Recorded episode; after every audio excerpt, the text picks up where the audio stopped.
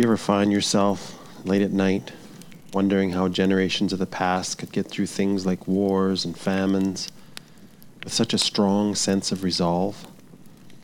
While you yourself drown in an ocean of doubt and you're living in comparative luxury. Well, stick around, eh?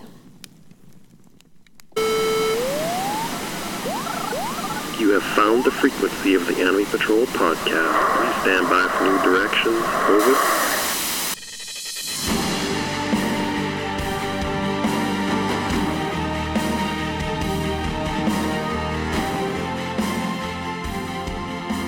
Hey there, I'm the Anomic Ranger, your reality scout. Have a seat by the fire, help yourself to a coffee. Today we're going to discuss the resolve of the greatest generation. I'm going to tell some true stories. Then we're going to ask, just like Pilate asked of Jesus, what is truth?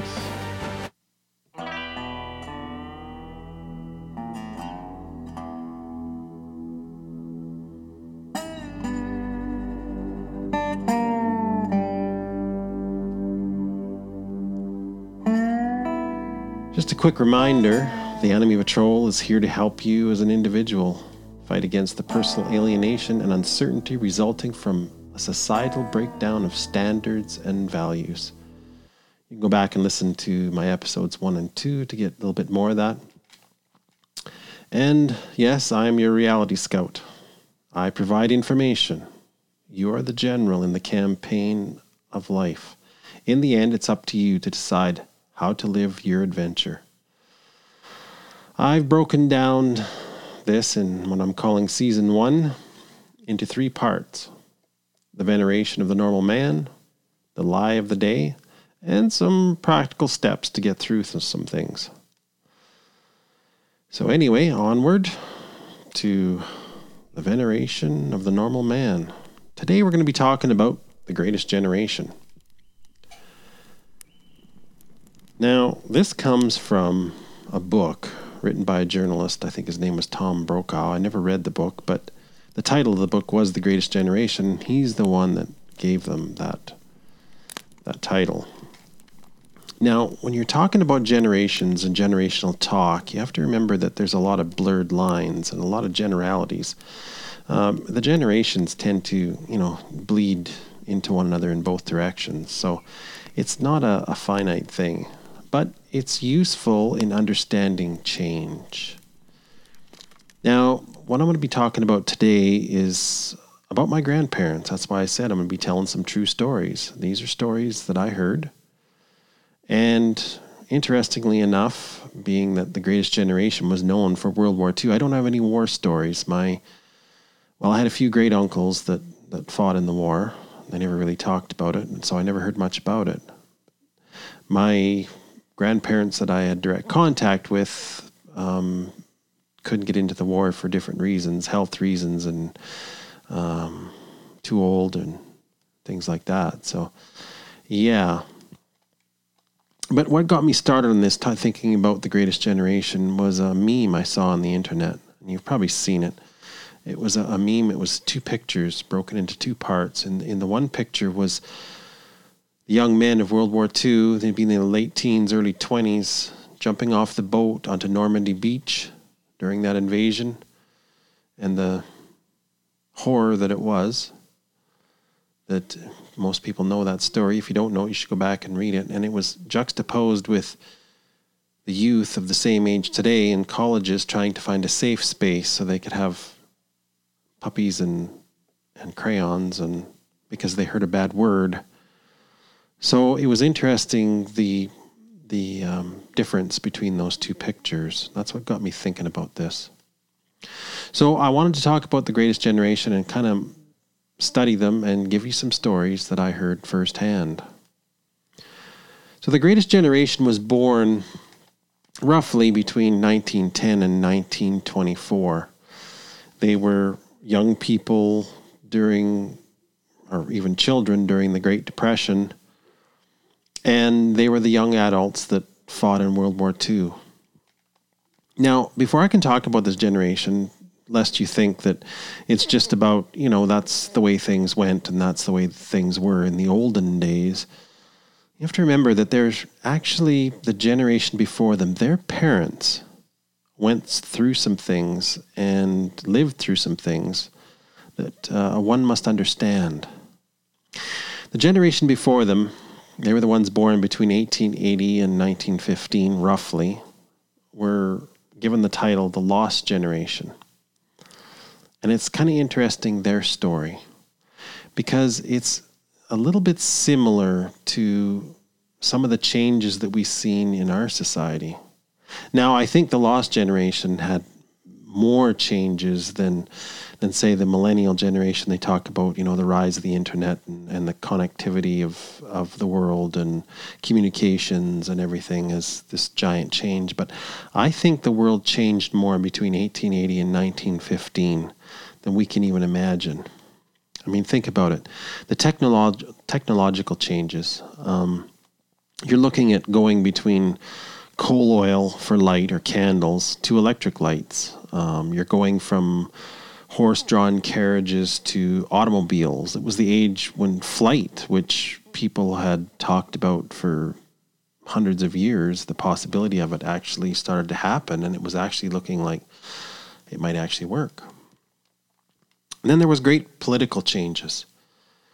You had the rise and the thought and the and the seeds of communism and the idea of of um, different forms of government based on voting, based on laws, based on different things than monarchies, which had monarchies had ruled the world for hundreds of years.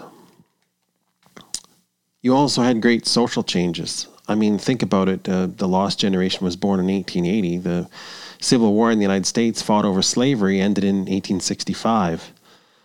So we're talking that this generation, this was still fairly fresh in many of their minds. We also had things like women's suffrage, women got the right to vote.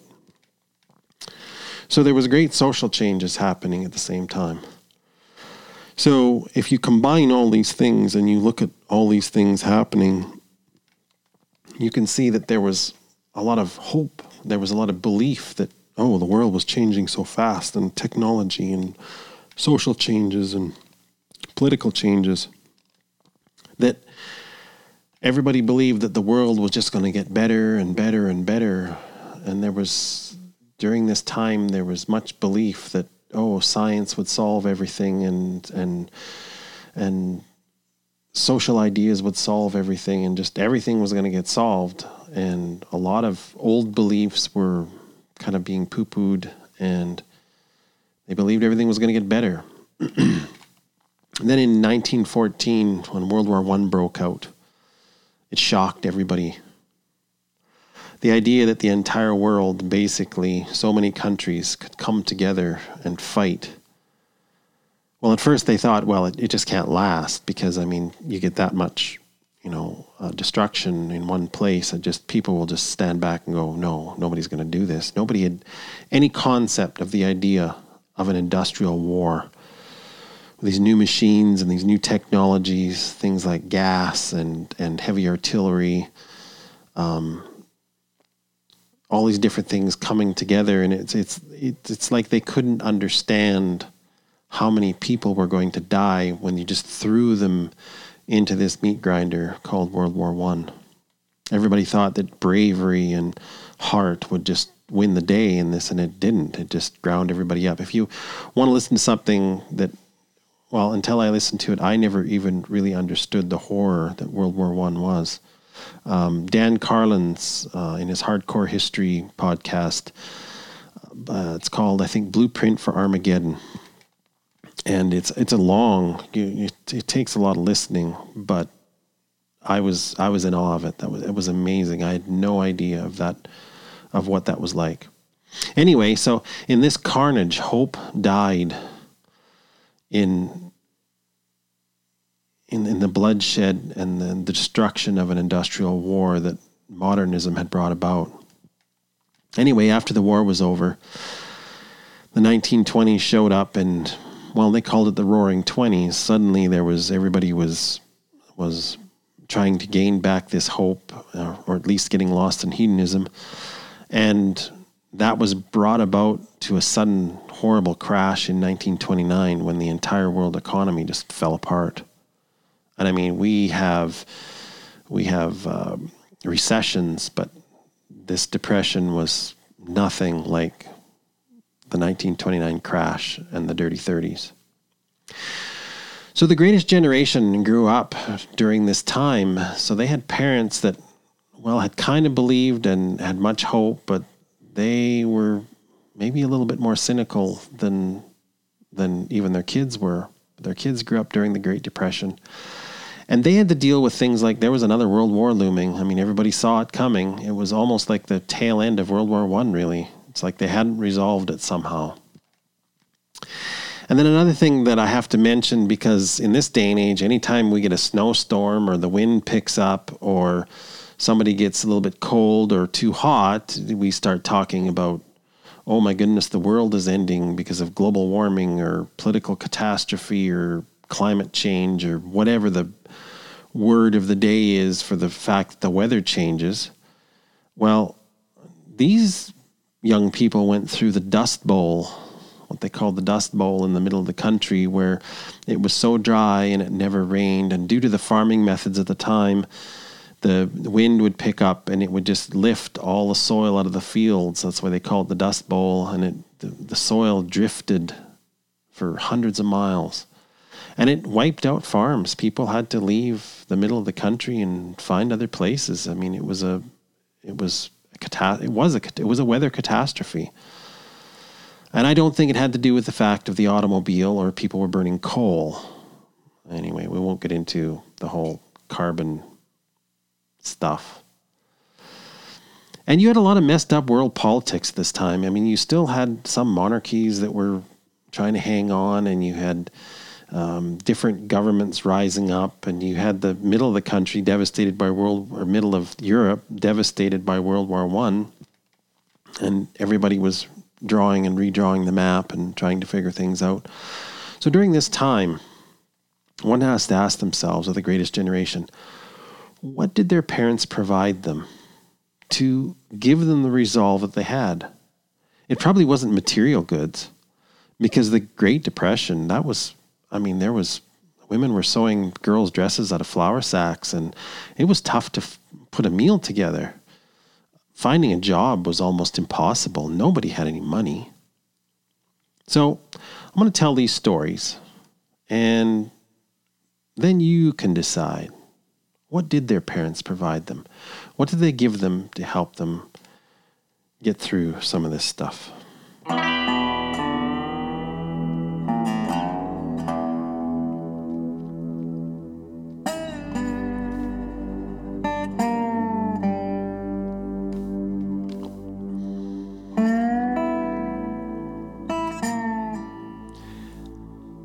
My grandfather grew up on a farm in northern Alberta.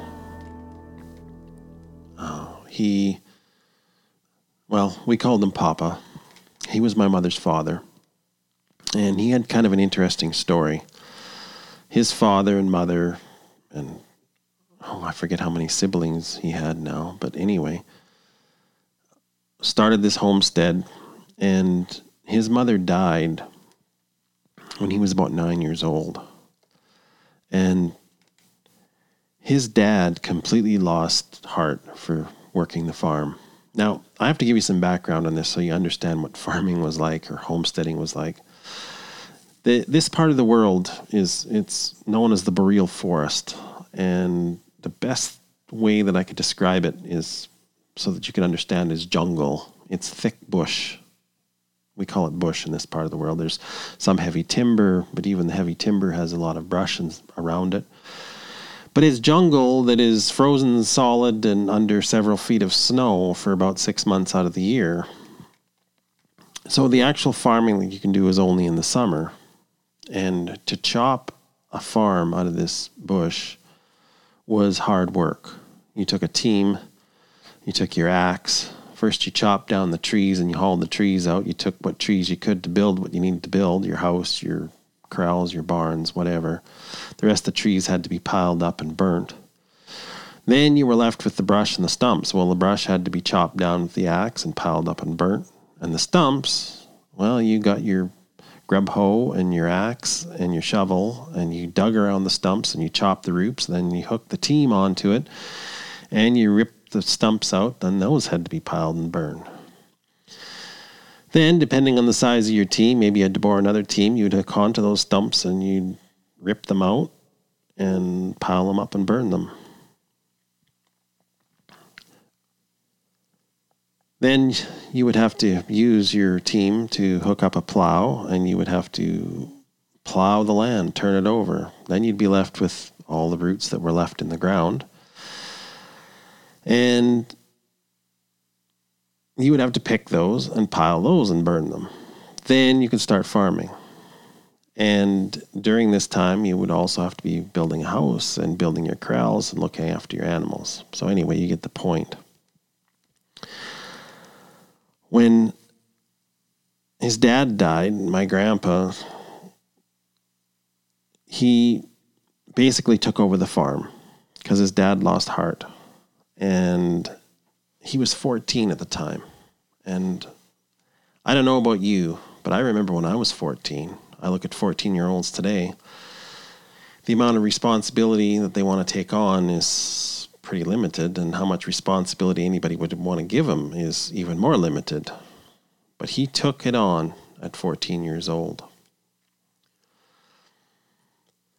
After a few years, and I'm not sure how old he was at this time, my papa decided, I'm thinking he was probably a younger man, maybe feeling his oats a little bit, and he decided that the farm, well, he wanted to see something else. He decided to see the city. So this is in the middle of, of the 1930s during the Depression. So he hopped a train and he headed to the big city, which in the part of the world he was in, the big city was Edmonton, Alberta. Uh, probably wasn't very big at the time, but hey, it was the bright lights as far as he was concerned. So he hopped a freight car and he rode into the city and he told stories about some of the things that he's seen, the hobo camps and and the men just basically camping and looking for any work that they could find or a free meal or whatever. And he told about, you know, you had to keep your any if you had anything that was of any value, even a nickel, you had to keep it hidden.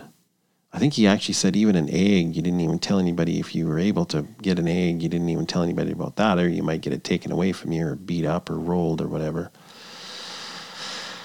And he told another story about how one night he was cold and he'd heard about this guy. He was a rich guy in Edmonton and he owned a big house on the Saskatchewan River and he was going to lose the house because he was losing everything. So in the meantime, before the bank could kick him out of the house, he was renting the house out, and you could get a basically a pallet in the corner for I don't know, I can't remember if it was two cents or a nickel or something like that. And uh, so he went there. He wanted a good night's sleep, and and he talked about this house was full of the these men and hobos, I guess, men looking for work, and they were well, some were drying their clothes and some were heating up a can of beans and some were chopping up the furniture. And he said it was beautiful furniture, this beautiful oak furniture. They were chopping it up and throwing it in the fireplace to uh, get enough heat to dry their clothes and keep warm so they could sleep. So after all this, he decided that maybe going back to the farm wasn't so bad. He said, at least there I could, you know, find wood to burn and I could grow some potatoes and I could shoot a moose and I could survive. So he hopped the freight and went back to the farm. He farmed for a few more years, and this was near the end of the 30s. He decided that he needed some money because even in those days, he needed some money to run a farm. So you would uh, find a job, any job, and he heard about a job in a logging camp to the west of his farm. So I think this time he actually paid money to get on the train, and he rode the train further west. Uh, stopped in this town. He got a ride on a on a wagon out to this logging camp, and he worked there all winter. and he lodged with the logging company and well, he had to buy everything from the logging company. So he had to buy better clothes. He working out in the bush in the winter in Canada, you needed a good coat and a good hat and lots of mitts and gloves because you wore them out at a fast rate and good boots. So you had to buy everything from the company store. You had to pay your room and board. And they just took that off your wages. So he worked all winter and he said, when he come out of there, he said, I had a good coat, I had good boots, I had a couple pairs of good gloves, I had a good hat, and I had 15 cents. That's what he was left with after a winter of working. Now, my great grandpa, he was older, but he told me the story of when he came from southern Alberta, which was really dry. I mean, it was part of the part of the world that uh, I guess the Dust Bowl was in. Although I don't think it was as bad as it was in the United States. But it was dry, and well, there was other problems with the farm. There was fights with family over who was going to farm it and things like that. But so he had to move his family. He had a wife and five kids, I think, at the time. And he left the farm. He had a hay wagon and a team and some tools. And he converted this hay wagon as kind of a, a camper I guess you'd call it. Put a tarp over it. And they had no food. So he went down to the creek and the suckers were running and sucker fish are I don't know what you'd compare them to. They're bottom feeders. And they run in the creeks in the in the spring and in great numbers. So he got a net and some barrels and he started netting and, and cleaning these suckers and, and packing the meat in these barrels. Now, I'm not sure if he pickled them or salted them. He probably salted them. He never really mentioned that. He just put this fish meat in these barrels. Put it on the wagon, and they traveled north to where he could homestead a piece of land.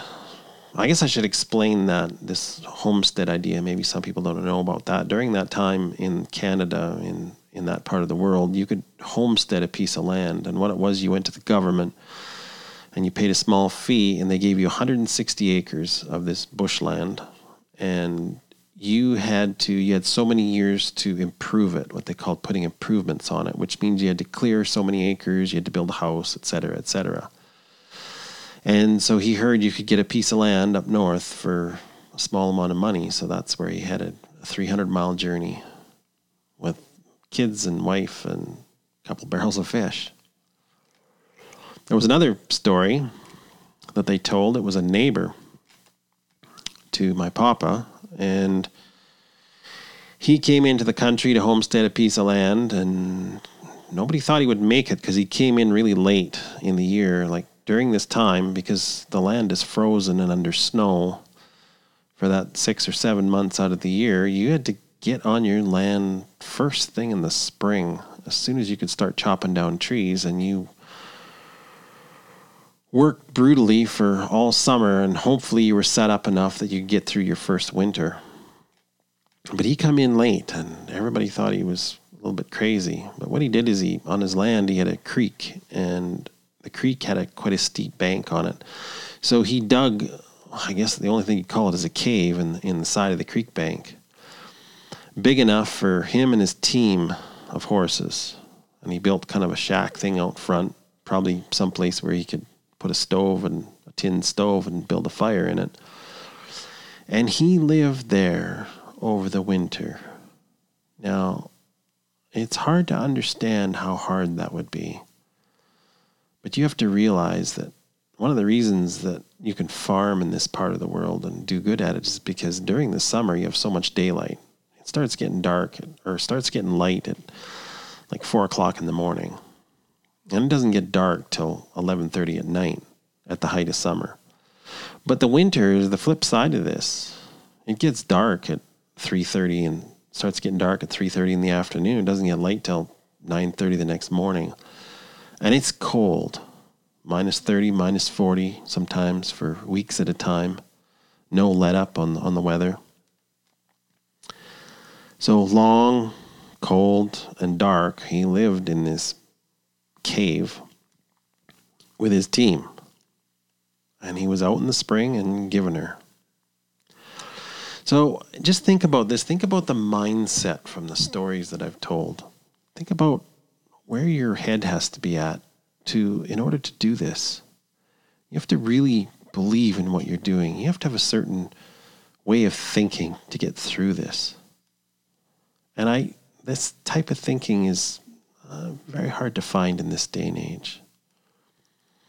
So I'm going to talk about some of the the uh, attributes, I guess, of this generation. I'm not going to talk about the faults because I mean there is they, they did have their faults, but I want to talk about the attributes because they got through life like this. So maybe in a future podcast, maybe I'll talk about some of the things that maybe their thinking was wrong, but for the time being, it's just the attributes. So, what are the attributes of these people of this generation? Well, the first thing I think anybody can see is they had a work ethic. They were responsible. That when they took something on, they took it on. It was a roll up your sleeves, can do attitude. It was a do what's in front of you type thing. Don't think too far ahead. Plan, but what's in front of you, get it done. Can do. And when you did something, you had a pride in the job that you did. It didn't matter how small it was. Didn't matter if you did a perfect job. Just pride in the fact that you worked and did your best and got it done. The foibles in others were often overlooked. It as long as the work got done. That was their belief. Like somebody could be a little bit off, but hey, as long as they were a hard worker and they got things done, then they were accepted. I'll tell you a story about that uh, to give you an example. Years later, and me as a small child, hanging around with my papa and my uncle, um, I heard that they there was a guy that was going to be blowing stumps on a new piece of land that they'd bought. My uncle and my and my papa had bought a new quarter and they had logged it off and sold the timber to a, a sawmill, but they were left with all these stumps. Now we're well beyond pulling them out with with a, a team of horses or two teams of horses, but the the the cats or the the um, dozers of even when I was a kid were not as powerful or not as good as the dozers that they have today. So one of the, often what they would do is they would use dynamite, what's called stumping powder, and you would put it under the stump and blow the stump out. And it was it was hard work and it was slow. So often, if there was somebody that was good at it, you could hire somebody who to go out and blow all your stumps anyway, there was this guy, and I think he was around. I can't remember his name, but I think he was around the same age as as my papa. Uh, he was a bachelor, lived in the country, and so they hired him to go out and blow these stumps. Now I heard about this, and I really wanted to go see it. I mean, I watched enough, you know, Coyote Roadrunner Hour stuff that I wanted to see dynamite in action. So we went out there, went up on this ridge. We were watching him down below, and he had two stumps ready to go. And what you did is you took a crowbar and you you poked a hole, beat a hole un, down under the stump at an angle. And then you stuffed in a stick of this stumping powder and trailed the fuse out through the hole. And then you tamped in dirt in the hole and lit the fuse and got away. So we got there and he had two stumps prepared. And so he lit the first one and took off and went behind his truck and kaboom. The dirt flew and the stump rolled out. And oh, I was amazed. It was it was pretty awesome. Then uh, the next one, he went over and he lit it and did the same thing, and the smoke trailed away, and then nothing happened. And nothing happened. Now, I was pretty young. I don't remember how long he waited. But I know he didn't wait long enough because my uncle started saying words under his breath that a child shouldn't hear. And I remember my papa spoke up and said, Yeah, he's a crazy SOB, but he sure can blow stumps. Another thing in all this is whatever they did, they accepted the consequences of their own actions. That's what I talked about. They were very responsible. If they messed up, it's like, yeah, I messed up, and you move on. Another thing they had was perseverance. They plowed through their problems. If they had a problem, they worked through it. They didn't mess around with too much chest beating over anything. They just worked through problems. They didn't expect perfection, but they worked their way through things. Another thing is policy in persever- talking about perseverance. The policy didn't matter. It didn't matter what the policy was. Nobody cared. The question was, does it work? Does it work?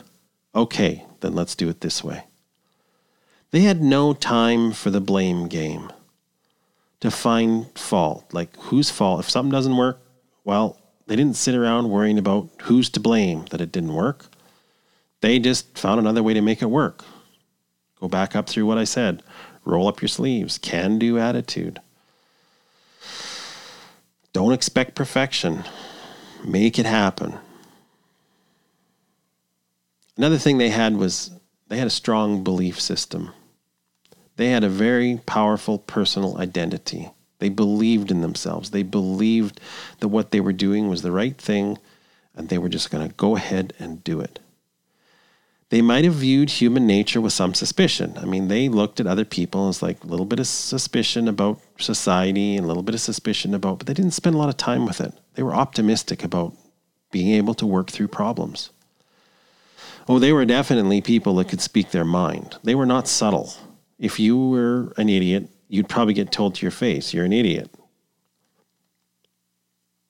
They also had a faith in God, even if they didn't hold to the precepts of a religion, even if they didn't totally, you know, go to church and do the whole thing, and they might even have snickered at people, at some of them that went to church, but in the back of their mind, a belief in God, a belief in rightness and wrongness was very strong. They had a sense of hope, they had a sense of purpose, and they had a collective greatness about them. They were the ones that built the schools, built the hospitals. They believed in what society could do. And when I talk about build the hospitals and build the schools, they, they didn't wait for the government to sit and build them. The community got together, somebody donated a piece of land, they got together and put up a schoolhouse. Then they got together and hired a teacher and brought the teacher in so the kids could get an education. Now, that is a community working together as a collective. Same thing with the hospitals, the same idea. The community got together, they raised money, they held dances, they did whatever it took. I mean, yes, they're always, I mean, it was the government at this time was getting more involved and they were getting you know, grants and stuff from the government. But it definitely was a community effort if they wanted to build a school or a hospital or something like that. They had a very simplistic view of life. There was not a lot of navel gazing going on. Nobody worried about the psychology of things or some esoteric sense of right or wrong. Does it work? Then just let's do it. And another thing that they had that is really missing from today is they had gratitude. They had gratitude for what they had. They had went through some horrendous times. They had went through Uh, a depression where they barely could pull enough together to eat and find clothes and find shelter. So whenever they had something, they had a lot of gratitude for it. These are some of the things that that this generation had that got them through this. And there may be some of the things that we should maybe try and emulate, work on ourselves, and try and gain that attitude that they had. That being said, it's time to segue and go into the lie of the day.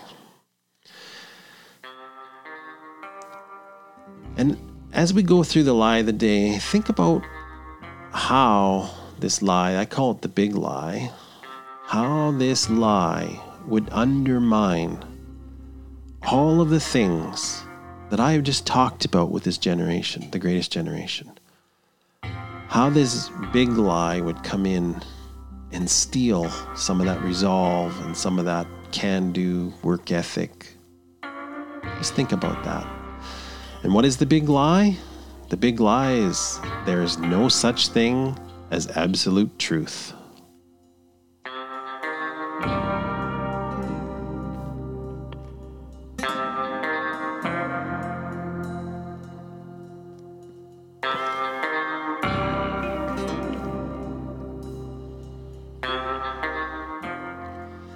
Call it the big lie.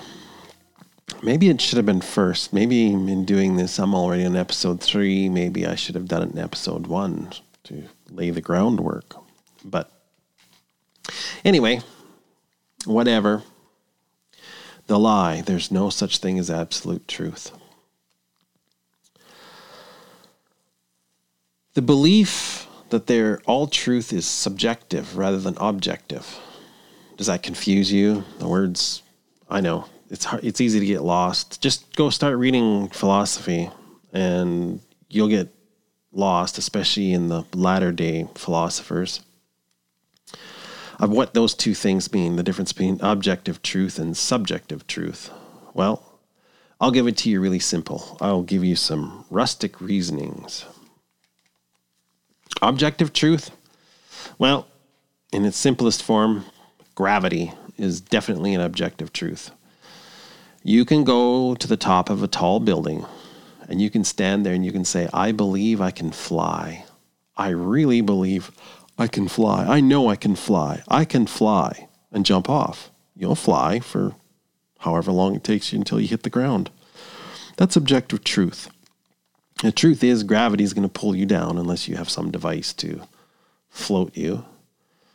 But if you just jump off, gravity is going to make you hit the ground. Subjective truth? Well, the best example I've ever heard of subjective truth was, well, he was supposedly the hero in a movie. I think it was called The Great Lebowski. The Dude. And this is his quote Yeah, well, you know, that's just like your opinion, man. There you go. That's subjective truth in a nutshell. And that is what the modern world is pushing these days, very subtly. Now, most people, you pin them down, especially if you use like the gravity thing, they'd say, well, of course. But subtly, in everything out there, whether it's whether it's what you're taught in university and and some of the things in government schools and you're talking about the media and you're talking about this this idea that well there is no real truth they basically four rules to what they're teaching. Number one, truth is the same as opinion. All truth is manufactured by consensus or culture or whatever thing. The idea that truth is manufactured. Number two, truth is equal to feelings. In other words, when two people are in disagreement, well, each can have their truth. And I've heard this. I've, hear, I've heard people say it. I've heard people say it to me. Well, that's your truth but this is my truth. Well, either they don't understand the concept or they're just ruining the word truth for any talk at all. Truth does not equal feelings. Anyway, number three, truth is evolving. Remember in episode two, I talked about the lies in evolution? Well, this is another one that somehow truth just changes over time. It's like, yeah, well, that was in the olden days, they had their truth, and today we have our truth. Now, I'm not saying that truth can't be discovered over time. I mean, that's obvious. You know, thousands of years ago, men believed that the earth was flat, and now we know that the earth is round. I mean, obviously, the thing was, the earth wasn't flat thousands of years ago. Thousands of years ago, the earth was round. That's the truth. Number four, truth is simple. Now, this one's a little bit subtle, but like I said before, I mean, if you start talking about gravity, oh, yeah, well, that's a simple truth. Of course, that one's true. But, uh, well, if it gets complicated, well, then, you know, see rules one, two, and three. Truth is opinion, truth is feelings, truth is evolving. So, this subtly is what's being put out there to subvert like even the concept of truth. Now, why are people doing this? Well, simply people don't like the truth. People want to bend the truth to fit their own desires. People want their feelings to match reality. Reality is truth. So when reality sucks, well, they want to just change it and make their feelings more match truth. And they think that they're going to change reality. It doesn't work that way. Another thing is truth takes work to find. You have to put effort into it. You don't just like flippantly just, yeah, oh, I'm going to take this. No, you got to put work into it. And the last one is truth is often painful. It's hard to accept the truth, especially about ourselves. I mean, when you get an inkling, an idea in your head about yourself, and you suddenly realize it's true, it's really hard to swallow that. Um, so, what are the results of this?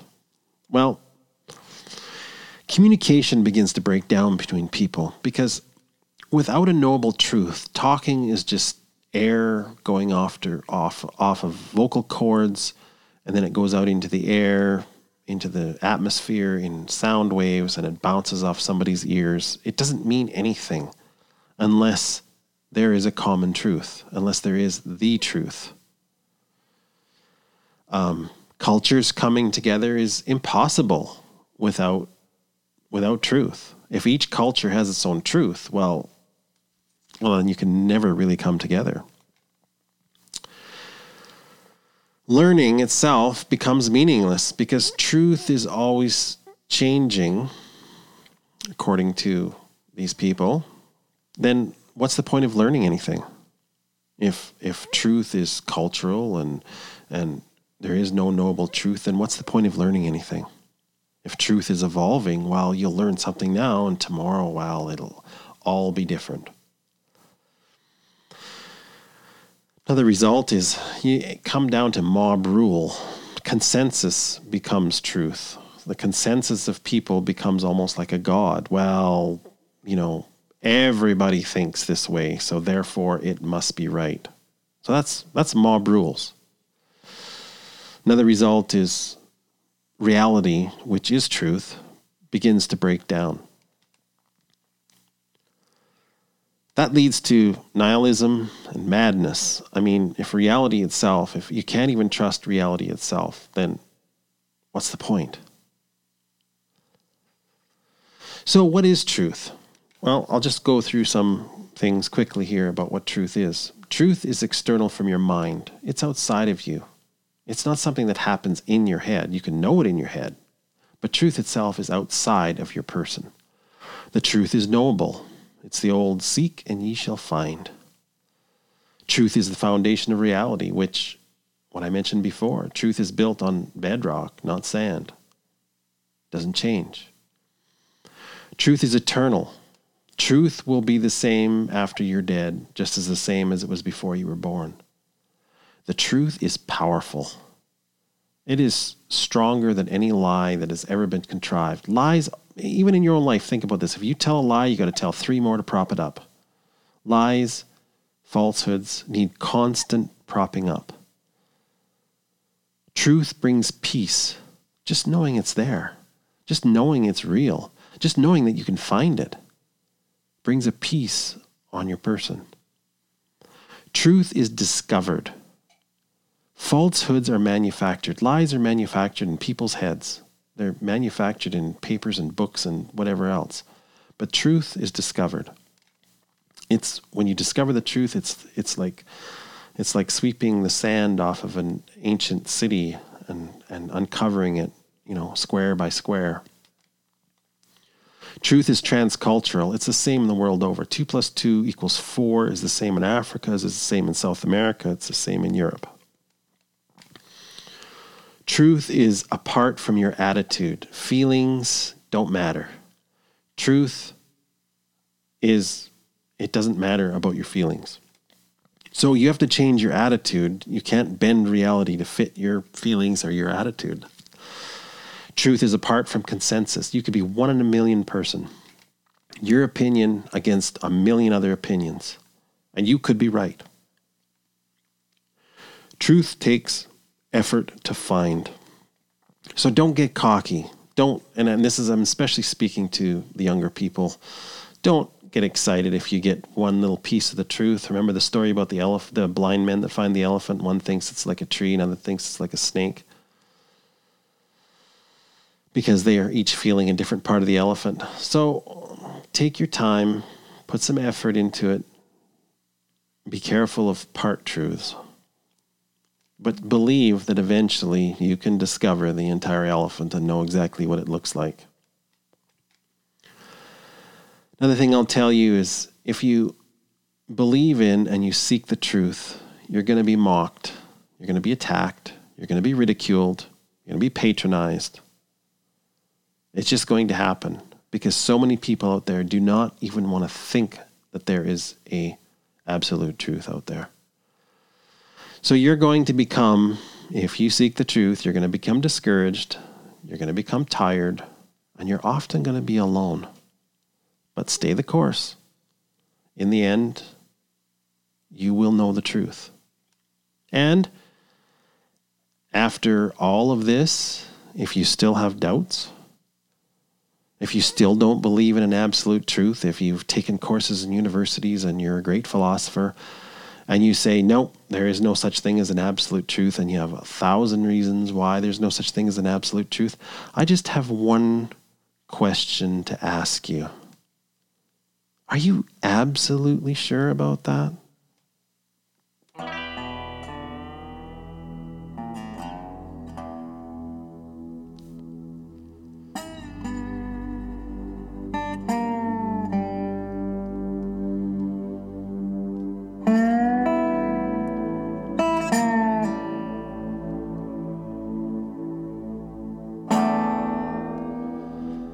This is the time in the podcast where I talk about some practical steps, and I think in the future I'm going to expand this section a little bit. But for now, I'm just kind of throwing out a few teasers, and, and these teasers, I I want you to work at it a little bit. The big thing is, I started in episodes one and two. I talked about um, shutting off your devices, giving yourself a break from this social world especially the younger people, have themselves caught up in. Like, shut it off for a few hours a day or one day a week or both would be even better. And the other thing I talked about is get out for a walk every day. Just just put a put a half a mile on just walking and looking around. You can stick your phone in your pocket, just shut it off. And finding naturally peaceful places. Are you are you finding any? Find a a creek or a park or something where there's trees and grass. So there's your exercise and your peace. And I think last time I mentioned start lifting some heavy things, work your muscles a little bit. I don't care if it's weights or you go to the gym or you just find a cement block to go pick up and move around. Just something, work those muscles, get the blood flowing. Are you planning any longer nature jaunts? I really would encourage you to do that. If you can get yourself out somewhere, go camping or go visit a farm or or do something like that. It doesn't have to be expensive. You don't have to put a whole bunch into it, but just get out somewhere away from the city. Get away from the lights where you can look up at the stars and see the sky and hear the wind moving through trees and realize that that's the real world. That this television, movie, phone, device, computer world is so artificial. You got to get out of it. Just give yourself a break from it.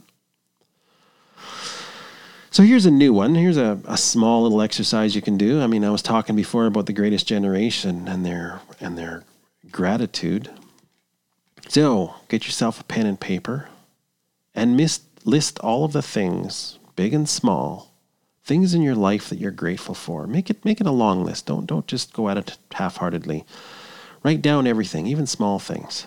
And here I'll give it a little twist for you. Shut off all the lights where you live. Do this at night when it's dark. Shut off all the lights. And light one candle. And write your list by candlelight. See what that's like. And I know one thing at the very least, you can be grateful then for electric lights. So, yeah, you can find me at anomicranger.com if you want to go and take a look at my website. Um, if you want to send me a dispatch through the email system, you can find me at anom- at yahoo.com. And my website is anomicranger.com. And don't forget, when you're done here, to subscribe, give me a good review, give me some likes, whatever. I'm I'm not big on the on the whole social media thing, but I would like some good reviews. Why not? And don't forget, until we meet again, keep an edge in your knife and your matches dry. Because life is a one time adventure. Learn to live it that way. Vaya con Dios, eh?